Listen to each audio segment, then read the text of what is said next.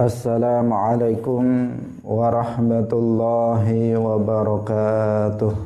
Qala al-muallifu rahimahullahu taala wal qiyamatu lan qiyamat wal hisabu lan hisab was sawabu lan ganjaran wal azabu lan siksa kaum muslimin pemirsa yang dirahmati oleh Allah Subhanahu wa taala. Yang berikutnya adalah al-qiyamah, kiamat. Nah, kiamat itu sebenarnya apa? Para ulama berbeda pendapat tentang kapan mulai disebut kiamat. Tetapi uh, pendapat Sebagian ulama yang kuat mengatakan bahwa kiamat itu dimulai dari bangkitnya manusia dari dalam kuburnya.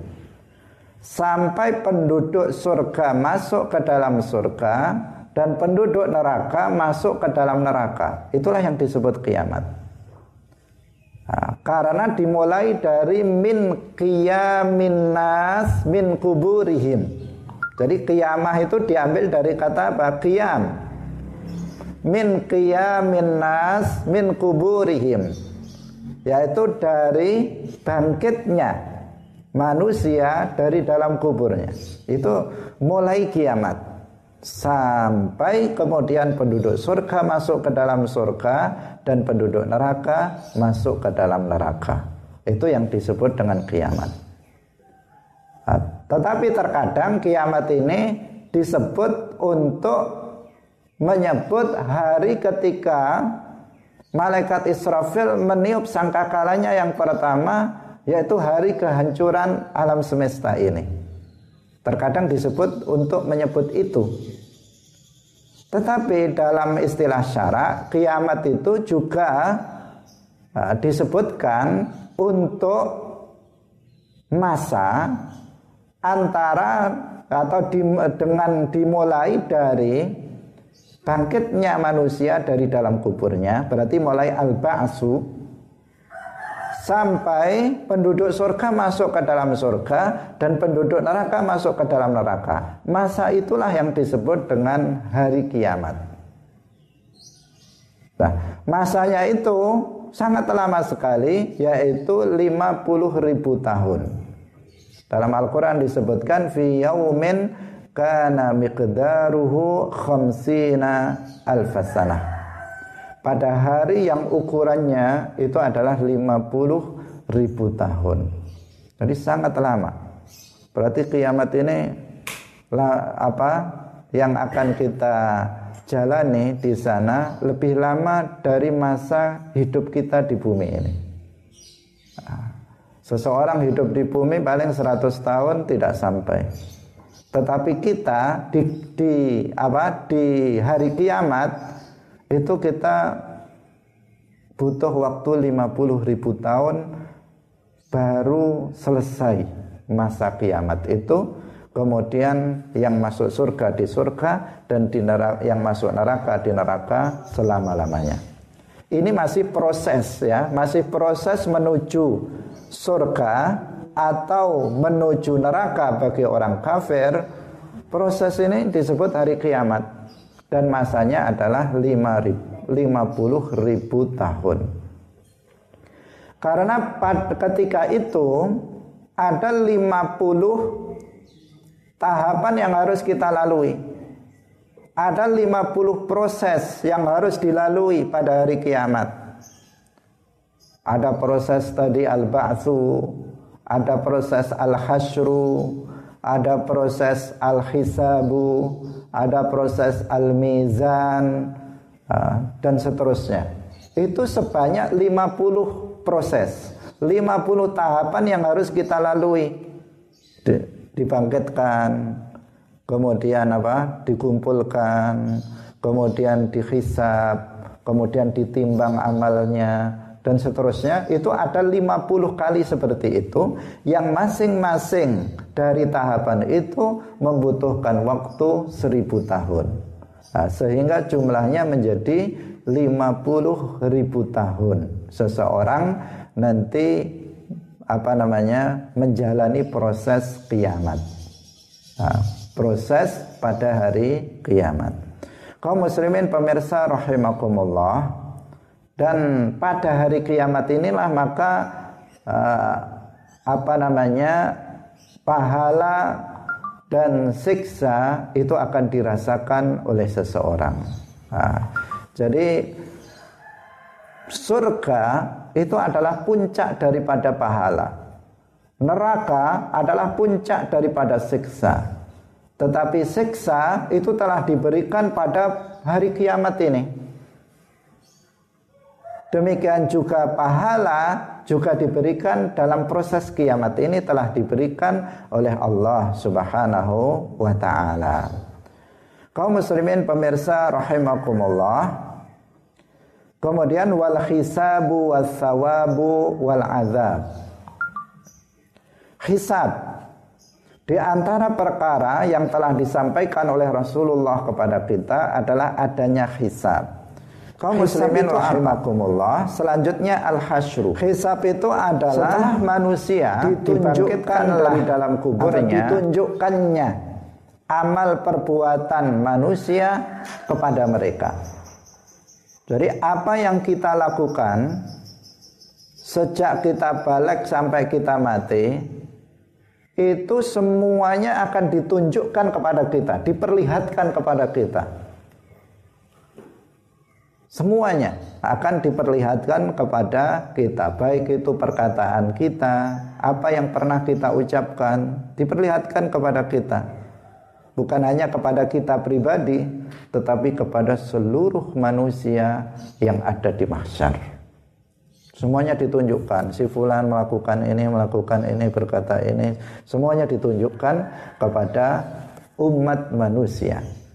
Nah, sehingga pada hari itu disebut juga sebagai yaumul fadihah. Hari di mana kedok manusia akan terbongkar semuanya. Bukan hanya terbongkar dalam satu keluarga, tidak hanya terbongkar dalam satu RT, tidak hanya terbongkar dalam satu desa, ter, tetapi terbongkar di seluruh dunia. Bukan hanya seluruh dunia umat manusia di zaman sekarang, tetapi sejak zaman Nabi Adam ila yaumil qiyamah semuanya menyaksikan apa yang pernah kita lakukan di dunia. Nah, karena itulah maka hari ini adalah hari yang uh, menakutkan. Ya. Sehingga kita meminta kepada Allah agar dihisap dengan hisap yang mudah. Ya, dengan hisap yang mudah, bukan dengan hisap yang berat, yang sulit kaum muslimin pemirsa yang dirahmati oleh Allah Subhanahu wa taala. Nah, tetapi kita ada juga amalan-amalan kita yang nanti ditutup oleh Allah Subhanahu wa taala. Dosa yang kita lakukan ditutup oleh Allah Subhanahu wa taala yaitu apabila di antaranya kita mau menutup aib orang lain. Seperti yang pernah sudah kita jelaskan. Rasulullah bersabda, "Man satara musliman satarallahu yaumal qiyamah." Satarahullahu yaumal qiyamah. Barang siapa yang menutup aib seorang muslim, maka pada hari kiamat Allah akan menutup aib dia. Nah, artinya nanti pada hari kiamat aib-aib yang sudah sukses kita simpan di dunia ini sampai mati itu tidak akan diperlihatkan kepada umat manusia pada hari kiamat manakala kita mau menyimpan mau kita menutup tidak menyebarluaskan aib orang lain nah, ini dan ini adalah uh, kewajiban bagi kita. Tidak boleh haram hukumnya untuk mencari-cari aib orang lain atau bahkan menyebarkan aib orang lain. Nah, kaum muslimin pemirsa yang dirahmati oleh Allah Subhanahu wa taala. Sebelum dihisab, manusia nanti akan menerima catatan, buku catatan amal yang ditulis oleh malaikat Rokib Atid uh, di dunia itu semua yang kita uh, ucapkan, kita perbuat, apa yang terdetik dalam hati kita, semuanya dicatat oleh malaikat Rokib dan Atid. Ma yalfidhu min qawlin illa Nah, meskipun uh, di sini para ulama berbeda pendapat tentang apakah nama malaikat itu namanya memang rokib atid atau itu hanya uh, istilah untuk malaikat pencatat amal perbuatan manusia yang selalu mengawasi uh, yang selalu mengawasi manusia perbuatan yang dilakukan oleh manusia.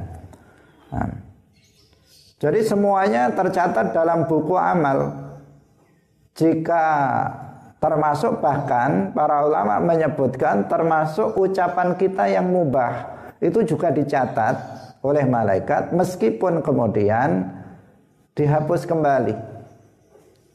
Ucapan itu kan ada ucapan yang menghasilkan pahala, ada ucapan yang menghasilkan dosa, ada ucapan yang tidak menghasilkan dosa dan tidak menghasilkan pahala. Misalnya kamu mengatakan kepada teman kamu, ayo kita makan, misalnya. Nggak ada itu pahalanya, nggak ada juga seksanya. Nah, misalnya dia tiba-tiba mengatakan saya kenyang, misalnya. Itu nggak ada pahala, nggak ada siksa.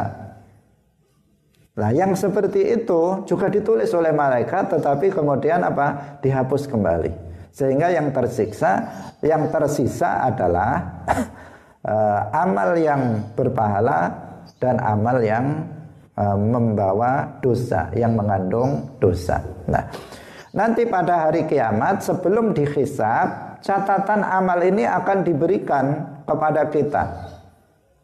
Orang mukmin akan menerima buku catatan amal itu dengan tangan kanan.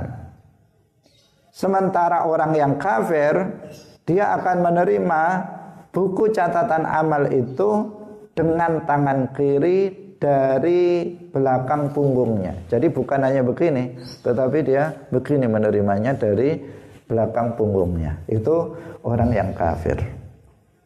Dalam Al-Quran disebutkan fa'amma man utiya kitabahu biyaminih fasawfa yuhasabu hisaban yasira. Ah, orang yang mendapatkan kitab buku catatan amalnya dengan tangan kanannya maka dia akan dihisap dengan hisap yang mudah. Wa ila ahlihi masrura. Ah, dan dia akan uh, apa bersama keluarga dalam keadaan senang dalam keadaan gembira. Wa amma man utiya kitabahu wara dhahrihi fasaufa yad'u subura wa. Orang yang diberikan buku catatan amalnya dari belakang uh, apa namanya? punggungnya, maka dia akan masuk ke dalam neraka. Pemirsa kaum muslimin yang dirahmati oleh Allah Subhanahu wa taala. Dan yang menghisap ini adalah Allah. Allah langsung yang akan menghisapnya dengan hisap yang uh, dengan dengan kalamnya yang azali dan abadi yang bukan bahasa, bukan huruf dan bukan suara. Semuanya dihisab. Yang dihisab bukan hanya amal zahir, perkataan dan perbuatan zahir, tetapi juga perbuatan hati. Semuanya dihisab.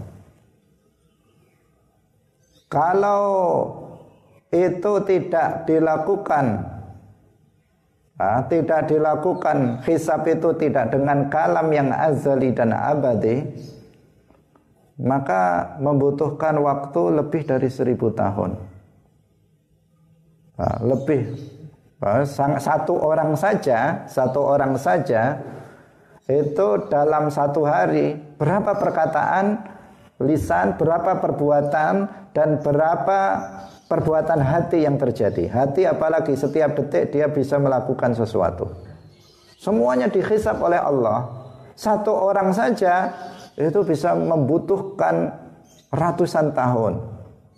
Jika itu dihisap dengan kalam biasa dengan bahasa huruf dan suara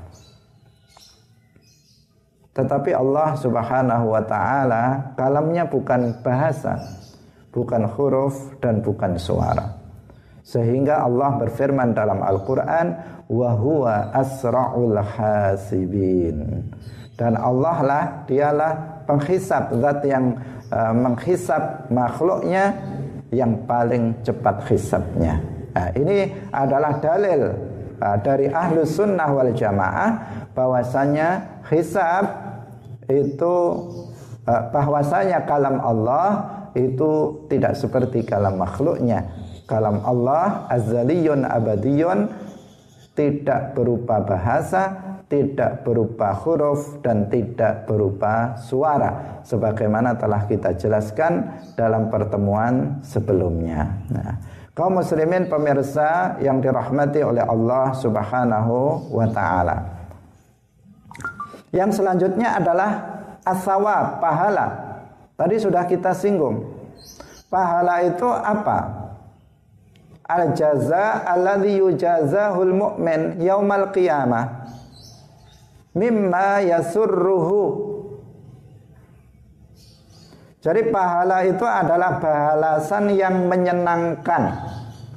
Balasan yang menyenangkan yang akan diberikan kepada seorang mukmin pada hari kiamat atas perbuatan baik yang dilakukannya di dunia. Itulah namanya pahala. Ganjaran bahasa Jawanya ganjaran. Karena sebagian orang nggak paham apa sih ganjaran itu?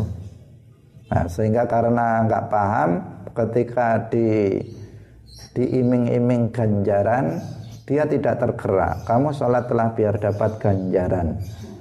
Kemudian dia nggak nggak sholat sholat juga karena dia nggak tahu apa itu ganjaran apa itu pahala nah Pahala itu apa? Pahala itu adalah balasan yang menyenangkan untuk orang mukmin nanti pada hari kiamat. Berupa balasan yang menyenangkan itu tadi. nah, itu namanya apa? Pahala atau ganjaran. Jadi ganjaran itu di mana? Nanti pada hari kiamat. Bukan di dunia. Pahala itu adalah balasan menyenangkan untuk orang mukmin atas amal soleh yang dia lakukan nanti pada hari kiamat. Maka begitu kiamat, orang mukmin akan merasakan pahala itu. Nah, seorang mukmin akan merasa pahala itu nanti ketika kiamat. Ketika di dunia, kayaknya nggak ada bedanya antara orang yang rajin sholat dan yang tidak rajin sholat. Nggak ada bedanya orang yang rajin sodakoh dan yang tidak rajin sodakoh itu nggak pernah sodakoh tambah kaya aja misalnya. Sepertinya nggak ada nggak ada bedanya di dunia. Kenapa? Karena pahala akan dirasakan manusia ketika nanti pada hari kiamat Mulai proses kiamat pertama dibangkitkan dari kuburnya, kemudian digiring, dia sudah mendapatkan pahala dia dikirim dalam keadaan berpakaian, itu pahala namanya. Dalam keadaan berkendaraan, itu pahala. Yang lain dia telanjang, tidak bertutup kepala, tidak beralas kaki. Dia berpakaian lengkap, bertutup kepala dan beralas kaki. Itu pahala. Dia berkendara, itu pahala. Mendapatkan naungan aras, itu pahala. Dihisap dengan hisap yang mudah, itu pahala. Semuanya itu adalah pahala. Jadi balasan menyenangkan yang akan diberikan oleh Allah kepada orang-orang mukmin atas amal yang dia lakukan nanti di akhirat. Ujungnya adalah masuk surga. Itu adalah pahala dari Allah Subhanahu wa taala, balasan menyenangkan bagi orang mukmin atas amal yang dilakukan. Itulah yang disebut dengan pahala. Kaum muslimin pemirsa yang dirahmati oleh Allah Subhanahu wa taala ketika menyeberangi sirat orang terpleset-pleset tetapi dia terbang di atas sirat itu namanya pahala masuk surga adalah pahala kemudian yang terakhir adalah azab azab adalah kebalikan daripada pahala Azab adalah balasan menyedihkan di akhirat atas kekufuran dan kemaksiatan yang dilakukan oleh manusia. Nanti di akhirat pada hari kiamat. Jadi azab ini juga nanti pada hari kiamat. Seperti tadi ketika dia dikumpulkan di masyar telanjang diseret lagi itu namanya azab. Dia kepanasan tenggelam oleh air keringatnya sendiri itu namanya azab. Dia kepanasan itu adalah azab. Ketika dia melewati sirat dia terpleset-pleset di situ itu namanya azab. Masuk ke dalam neraka itu namanya azab. Itulah uh, yang juga wajib untuk kita imani adalah adanya. Pahala itu ada, azab itu ada. Maka jika kita percaya terhadap pahala dan azab, hendaknya kita melakukan amal yang soleh agar mendapatkan pahala dan melakukan meninggalkan uh, kemaksiatan agar kita terjauhkan dari azab. Karena ini adalah sesuatu yang dijanjikan oleh Allah Subhanahu wa taala tentang adanya nanti pada hari kiamat. Nah, pemirsa yang dirahmati oleh Allah Subhanahu wa taala, sampai di sini pengajian kita pada pagi hari ini. Insya Allah besok akan kita lanjutkan masih membicarakan tentang proses kiamat. Timbangan amal, neraka, sirat, dan telaga. Nah, semoga bermanfaat. Barakallahu fikum. Wallahul muwaffiq ila aqwamit thariq. Wassalamualaikum warahmatullahi wabarakatuh.